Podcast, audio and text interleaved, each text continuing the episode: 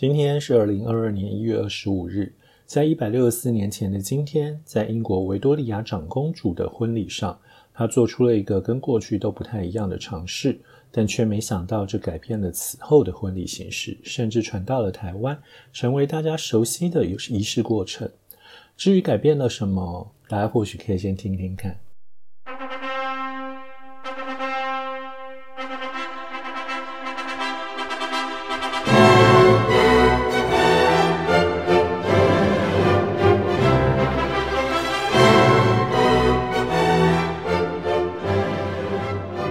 欢迎收听《永远的一天》（The Day and Today）。在距今一百六十四年前的一八五八年一月二十五日，英国的维多利亚长公主与德国的腓特烈三世结婚。在婚礼上，维多利亚长公主改变了过去只在接待处安排乐队的惯例，而在新娘走进教堂大门时，播放起华格纳的婚礼合唱，并在婚礼结束时播放孟德尔颂的结婚进行曲。从此，这两个音乐成为全世界婚礼的标准流程。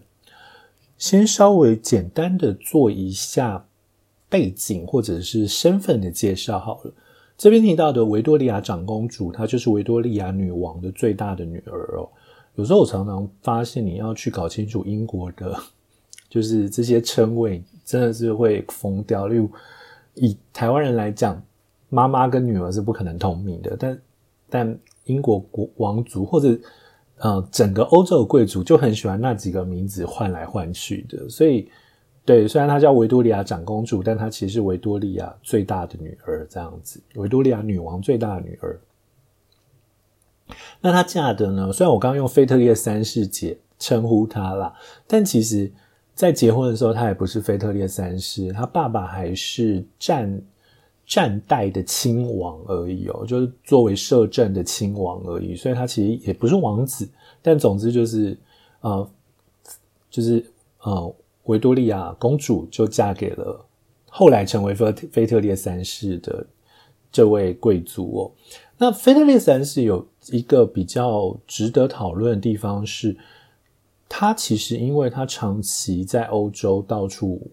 呃。游览，然后以及他跟英国的关系比较靠近，所以他其实遭遭遇到了相当英国的自由主义的风格，所以他其实是比较偏自由主义派的。他也认为说，呃，民间如果有任何意见的话，都应该要去听哦。然后就是他会以一种比较持平的自由派立场去进行统治。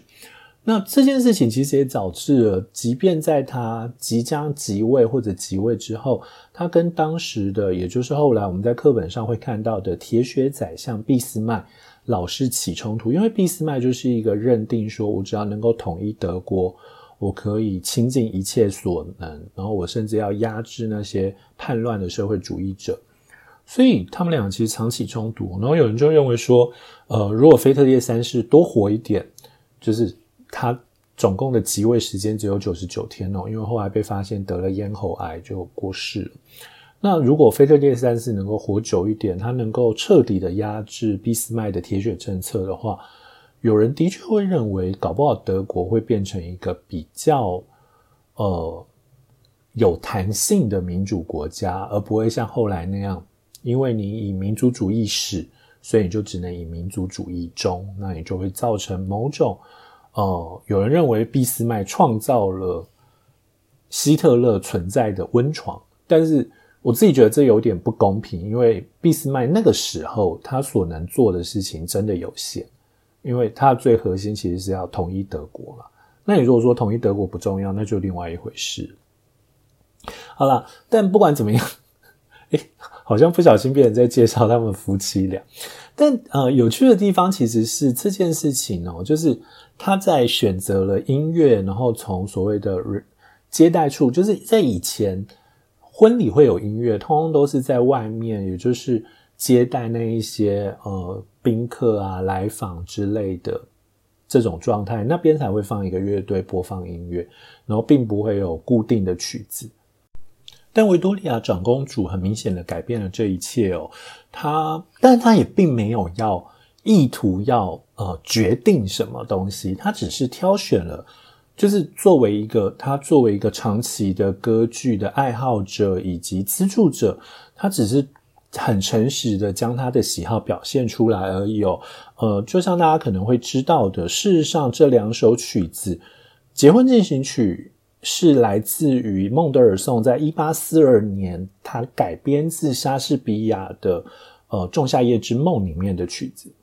OK，它是呃精灵女王跟精灵国王结婚的曲子这样子。然后刚刚不是讲了吗？就是还有那个呃，就是华格纳的家族合唱，呃不，婚礼合唱。对不起，家族合唱是云门舞集的。还有华格纳的呃婚礼合唱，婚礼合唱有以现在来讲有另外一个名字叫做 Here Comes the Bride，Bride 就是呃新娘来了。那它其实是来自于一八五零年华格纳一八五零年歌剧《罗恩格林》。呃，其实《新娘来》这一首曲子大家应该都听过，只是你可能不知道它叫什么名字而已。就是那首噔噔噔噔噔噔噔噔噔噔噔噔噔噔噔噔噔噔，就那一首。好，所以呃，这两首其实请先注意哦。例如《婚礼进行曲》是写在《结婚进行曲》是写在一八四二年。那华格纳那一首，呃，新娘来了是写在一八五零年，这距离他的结婚的时间一八五八年其实都没有多久。换句话说，其实维多利亚长公主做的事情跟现在许多喜爱，就是现在许多结婚的新人是一样的，就是他们挑选自己喜欢的歌曲或音乐，会有决定性意义的东西放到自己的婚礼上。他并没有要意图去营造一种品味或者是一种格调。事实上，呃，如果大家还有听过我在讲 Billboard 排行榜那一集的话，你就会知道说，事实上，古典音乐这个概念要到二十世纪才开始成型哦。所以说，对他们来讲，他就是挑选流行、挑选流行歌而已，他没有意图要放置任何的品味，他没有意图要创造什么东西，但他就红了。他就成为了接下来的婚礼的决某个决定性的扮演角色，诶，直到现在，不过我觉得现在播放未必会播放结婚进行曲，但是新娘来了，好像还是婚礼新娘进场常见的曲子，就是了。那你不要觉得说这是很简单的事情哦。事实上，呃，台湾的婚礼能够现代化这件事情，其实也是花了呃一小段时间。呃，大概在十九世纪末，也就是呃很多传教士进入台湾之后，呃，台湾就有了以传教士举办的呃基督教婚礼或天主教婚礼为。核心的这一类的婚礼，那这一类婚礼当然某种程度上可以算成是西洋婚礼哦，因为它并不是按照台湾古典的礼俗来办的。那事实上，到了二世纪的时候，你也开始发现台湾开始兴起一股要就是办不一样婚礼的风潮，也就是所谓的文明结婚，当时他们称之为文明结婚啦。就是比较有文明的结婚方式这样子，但其实一开始的文明结婚跟仪式没有关系。一开始的文明结婚啊，不能说跟仪式没有关系。一开一开始的文明结婚其实只是想要杜绝聘金很贵这件事情。就是呃，如果大家知道的话，在日本人调查台湾的结婚礼俗的时候，曾经有过一个有趣的结论是，台湾人就是很贪心。所以结婚也需要付很大的聘金才可以结婚这样子。那呃这件事情一开始他其实是为了要结呃不要聘金这件事情，后来呢就开始简化仪式了，因为呃台湾那时候其实某种程度上是 follow 中国的结婚仪式。那中国结婚仪式很麻烦啊，就是有十二个步骤嘛，那什么纳采什么。诶，结聘什么东西了，就是非常的麻烦，所以有人主张说，我们是不是可以不要那么麻烦，就是简单一点这样子。可是，在一九一二一九一二年的时候，那个时候开始可以看见一些文明结婚，它其实比较没有那么比较还没有那么赶的先进的举办哦，就是呃，他们做的事情多半是什么？多半是呃物质上的改变。例如有一些本来是要传统的东西，然后变成新的东西。例如呃，交通工具从花轿变成了马车，车子要到一九一五一九一五年吧？对，车子要到一九一五年才会才会有。然后或者是呃，其中最明显的就是八音，就是就是那种鼓吹乐队的八音变成了洋乐。好，但这边洋乐当然是用呃，就是并不一定是现场现场演奏，也开始可能是播放的。但是我要强调一件事情是，我不确定这个时候洋乐是什么。我有试图去搞清楚。在二十世纪初的时候，日本如果举办类似的婚礼的话，他们会不会播放固定的音乐？但我也查不到确切的说法，所以我并不确定他们会播放洋乐。但这个洋乐是不是结婚进行曲或那个？好，但不管怎么样，就是这件事情基本上还是在一直在，就是台湾开始在变形嘛。但这个变形，你还是会发现会有某个固定的样子，这样子。然后，呃，只特别是其中最难改变的东西是什么？在大概一九一零年代的时候，你就已经看得到很多结婚的照片，是男生，也就是新郎穿着西服，但是新娘仍然穿的传统礼服。最主要原因是什么呢？最主要原因就是因为白纱，也就是婚纱是白色的。这对当时的台湾的老一辈的心中觉得这根本是不行的，这就是一个呃冒犯，或者是说这是一个触眉头的东西。所以白纱这件事情在一直要要，它在是所有婚礼变成西式婚礼里面最最嗯。最晚发生，大概到一九三零年代，一九二零年代，大家连仪式什么，大家都学西式婚礼，学的七七八八了。但就是就是白纱这件事情没变哦。好，那呃，我这边想附带一提一件事情，台湾可能你要说的话，一个非常早的呃全盘的西式婚礼，可能是来自于一九一五年的一月一日。我本来一月一号想要挑这件事情的，但我始终都觉得，嗯。原子角金刚好像比较有趣，所以就挑了。所以这个有一点像挪来这边讲哦。好，一九一五年一月一号的时候，有两对新人结婚，但这两对新人结婚都有不太一样的东西。其中一个是台北的廖侃跟陈阿娟哦。那廖侃跟陈阿娟结婚的特色是什么呢？是他们呃的结婚的迎娶的车子是自动车，也就是我们现在所谓的汽车。那呃。他们可能是台湾第一个开车迎娶新娘的的的新婚夫妻这样子。那另外一个比较比较惊人一点是翁俊明医师，他的在台南举行的婚礼，他就几乎是全盘的西式哦，连新娘穿的都是白婚纱。呃，翁俊明医师跟他的长辈讲过了，然后他们的司仪是连雅堂，听起来很很威，对不对？对，因为事实上翁俊明是一个很惊人的人哦，他是。杜聪明的同学，但他做的最惊人的事情，可能是他曾经跟杜聪明一起带着霍乱病毒，然后到中国去，然后想要去毒杀袁世凯，但没有办法突破封锁，所以就是就没有成功哦。好，你会觉得，对他其实是比较中国民族主义者这样子。然后另外，呃，一个无伤大雅的说法，就是他是翁倩玉的祖父。虽然我不太确定大家知不知道翁倩玉是谁，这样子。好，那为什么我要一直强调这件事情？事实上是我要讲的是，呃，结婚这个仪式这件事情，它其实是一个复杂的互动过程。从我们刚刚到现在，你会发现它涉及到了传统的礼俗，它也涉及到了某种呃，就是对于各种要求的象征。那如为什么？维多利亚长公主挑选了这两首歌作为她在婚礼的时候播放的音乐，会那么迅速的往下移动，流行到大众，然后甚至于流行到台湾来。这其实有一个很重要的事情是品味这件事情，它其实是有一点阶层阶级意味的，也就是品味其实是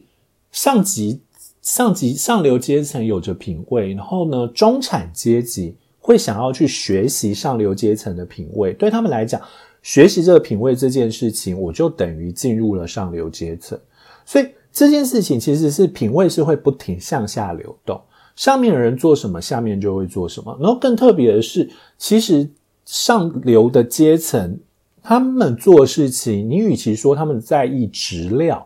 不如说他们在意仪式。换句话说，他们所关心的并不会是这件衣服好不好穿，或这件衣服多华丽，他们会关心的是这件衣服有没有历史。或这件衣服有没有什么象征性的意义？另外一个例子，大概就是英国的，呃，据说有一件婴儿服已经传了一百多年了，所有小王子都穿过那一件衣服。好，这当然也某种程度上也在暗示那个品质很好这件事情。但更重要的是，透出了这个仪式，英国的皇室可以透露出一种以时间跟呃。强烈的象征物所打造出的品味，来捍卫自己的身份。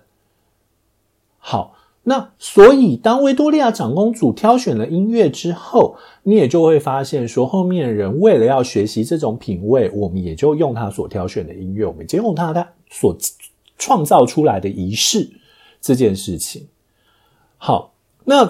你如果用现在角度上来讲，就像刚刚讲，其实。这两首歌其实都不太常在现在的婚礼上播放了，这其实牵涉到另外一个我们对品味的转变，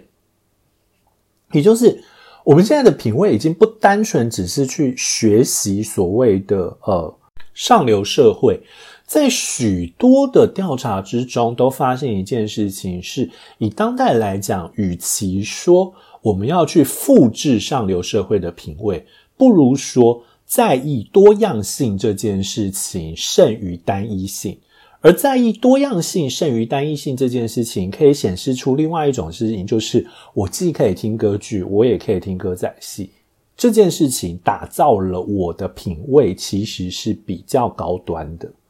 OK，那呃，所以你从现在的流行音乐就听得出来嘛，就是你还会发现这这种这种。选择音乐的品味还会互相攻击啊！例如，你现在还用陶喆跟呃蔡依林的《明天我明天我要嫁给你》，哎，还是今天我要嫁给你那一首歌，你就会知道说它其实是有问题的，就是不是不是它有问题的，就是它就会被人家质疑说，哎，你为什么要用一首那么老的歌？那或者是会被质疑说啊，怎么会用这个？你为什么不用呃 Bruno Mars 的《Marry Me》啊？或者是你为什么不用呃？就是 Maroon Five 的 Sugar 啊，啊，有些人也会觉得说啊，那我要用一清瑶的花水木 Hanamizuki 日文日文歌曲。就是你在选择这些音乐的时候，其实你都决定了自己的品味等等的。当然，我们或许可以期待，再过个五年，就会有人婚礼上用抖音的歌曲。就那到那个时候，你就知道说，它其实就是涉及到某些品味跟某些折冲的象征这样子。好，然后附带一提哦，维多利亚长公主决定了婚礼音乐音乐嘛，那她妈做的事情也是不遑多让啊。维多利亚女王可是普及了婚纱这件事情，所以各位男人，你如果要抱怨说，呃，为什么结婚的时候一定要跟老婆或未婚妻去挑婚纱，请去怪维多利亚女王。好，这是今天的永远的一天。如果觉得这节目很有趣，欢迎推荐给朋友，或者在你使用收听工具上评分与评论。如果有任何意见，欢迎透过 First Story 在 Show Note 上提供单集连接留言，或者追踪我的粉专与 IG。Show Note 上有个节目相关连接，里头都可以连过去。我是屈臣，谢谢你的收听，Have a nice day，bye。